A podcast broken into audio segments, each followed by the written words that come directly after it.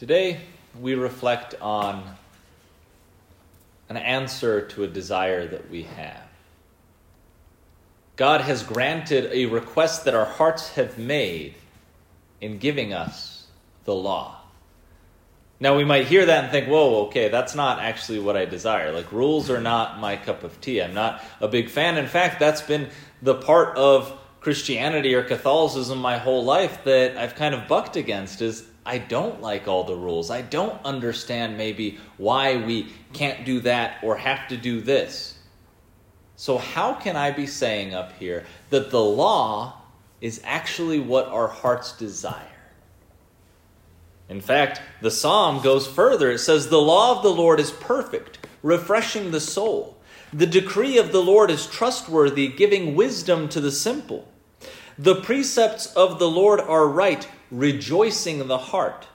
The command of the Lord is clear, enlightening the eye.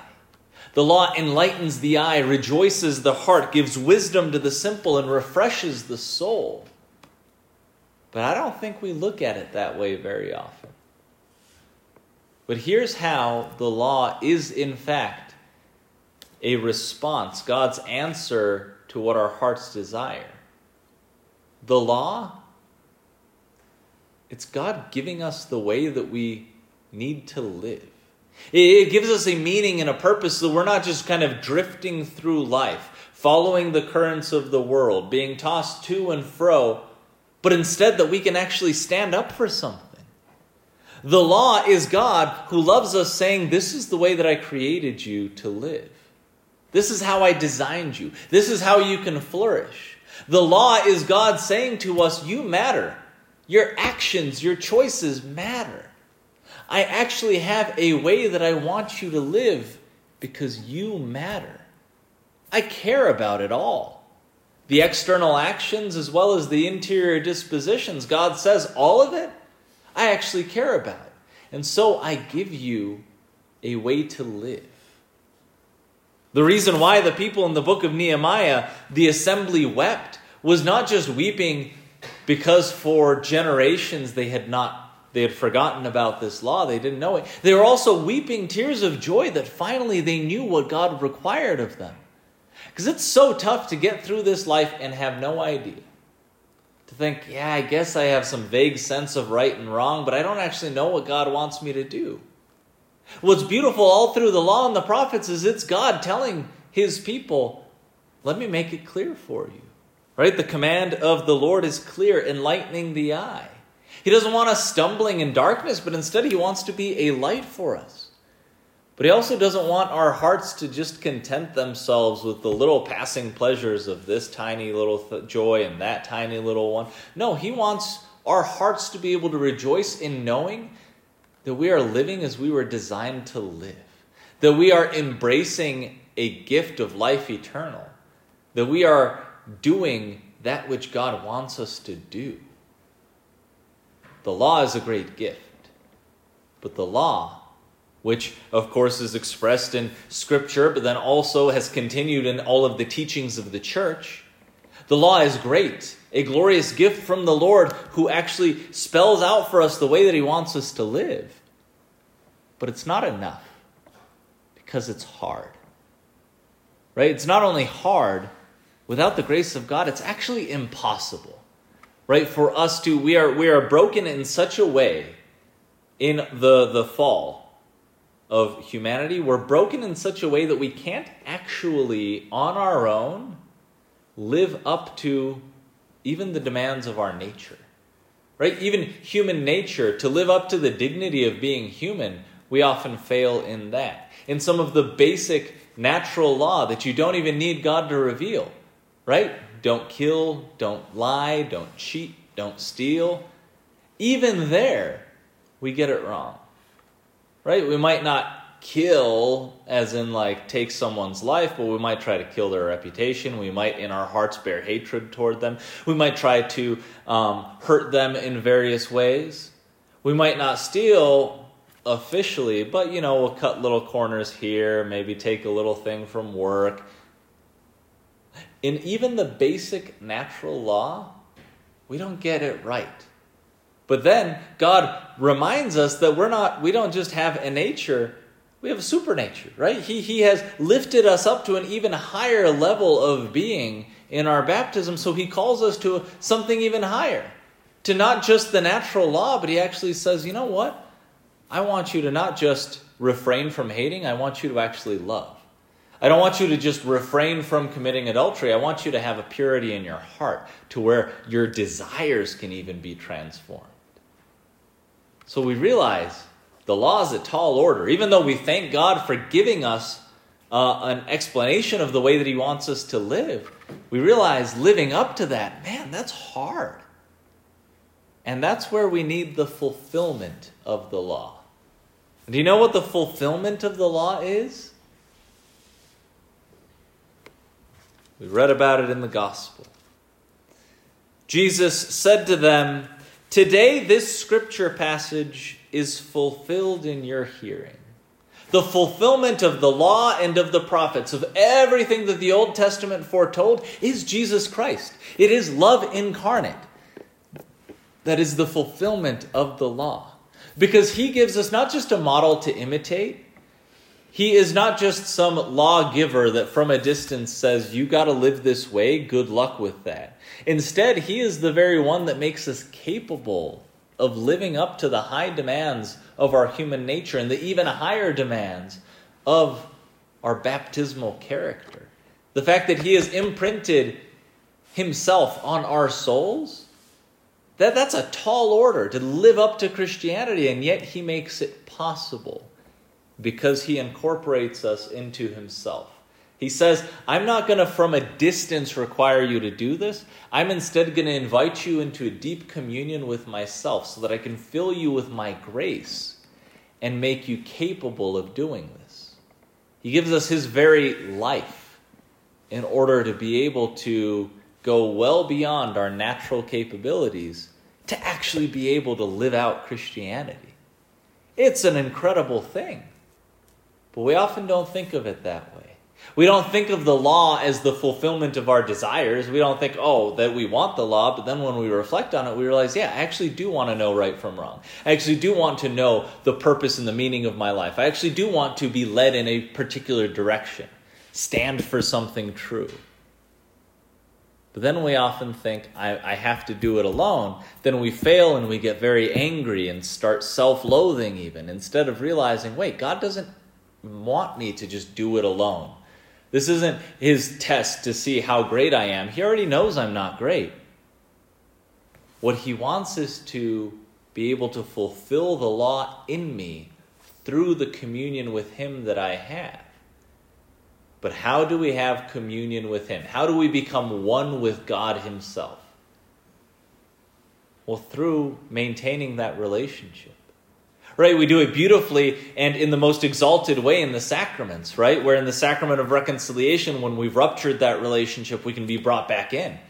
Then, when we receive our blessed Lord in the Eucharist, then at that point we have this deep communion with Him. But if that is the full extent of our communion with Him, we're missing out. Because the sacraments are um, the peak.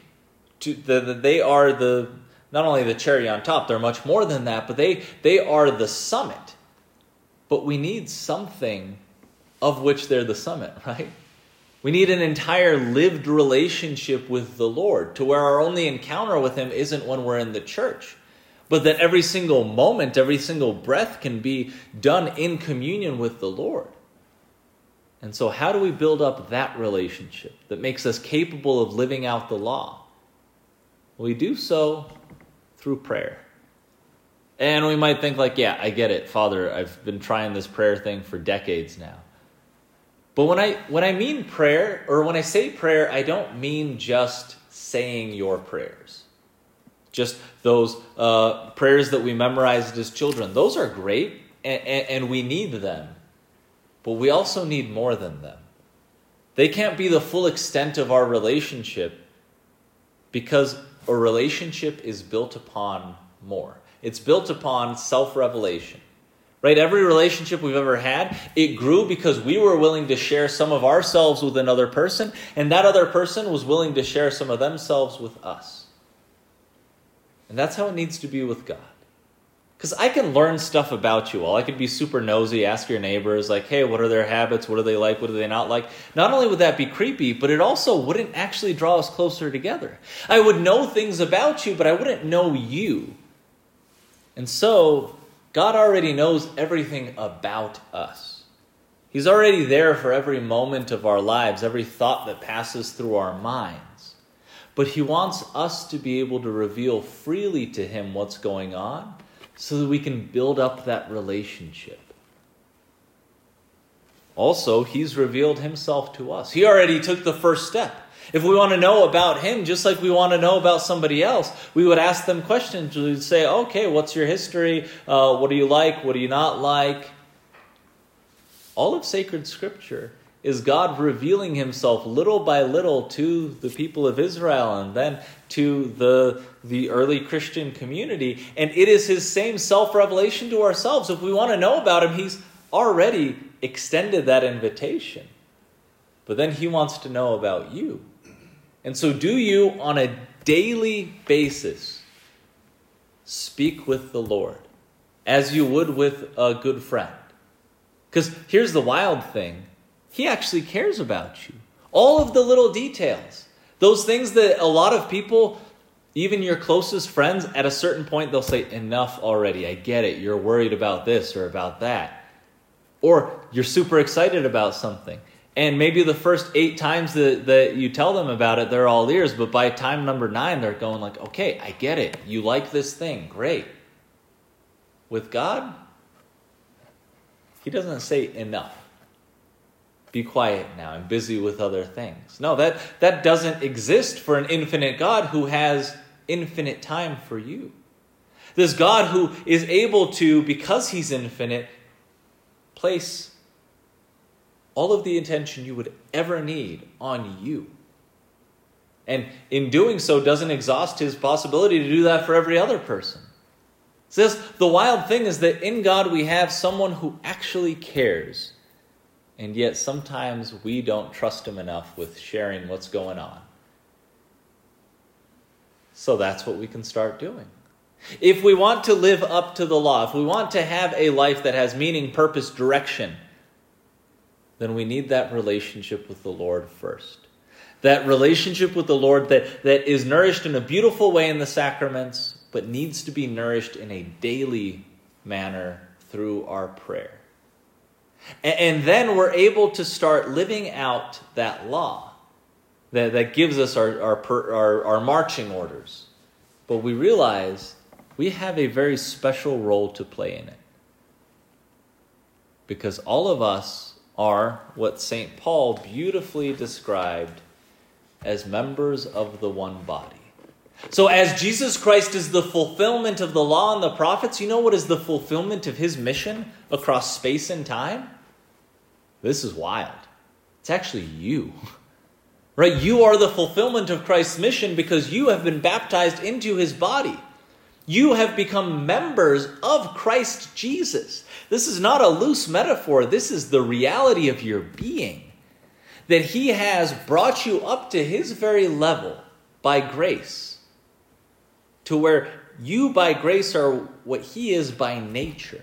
You get to participate in his very work of saving the world.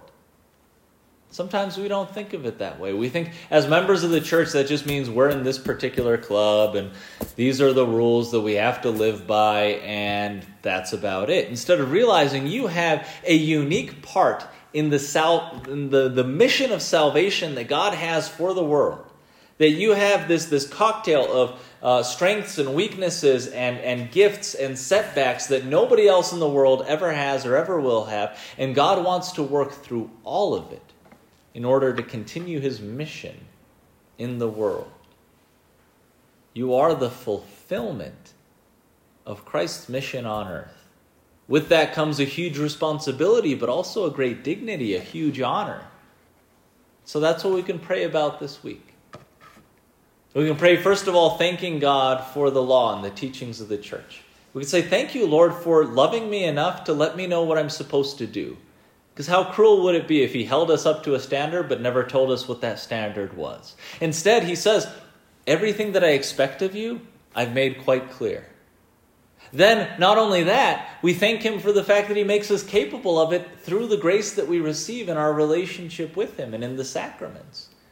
But then we recommit ourselves to nourishing that relationship, to making it something that, that is a lived part of our daily life, rather than just something that we rekindle every few weeks, every few months.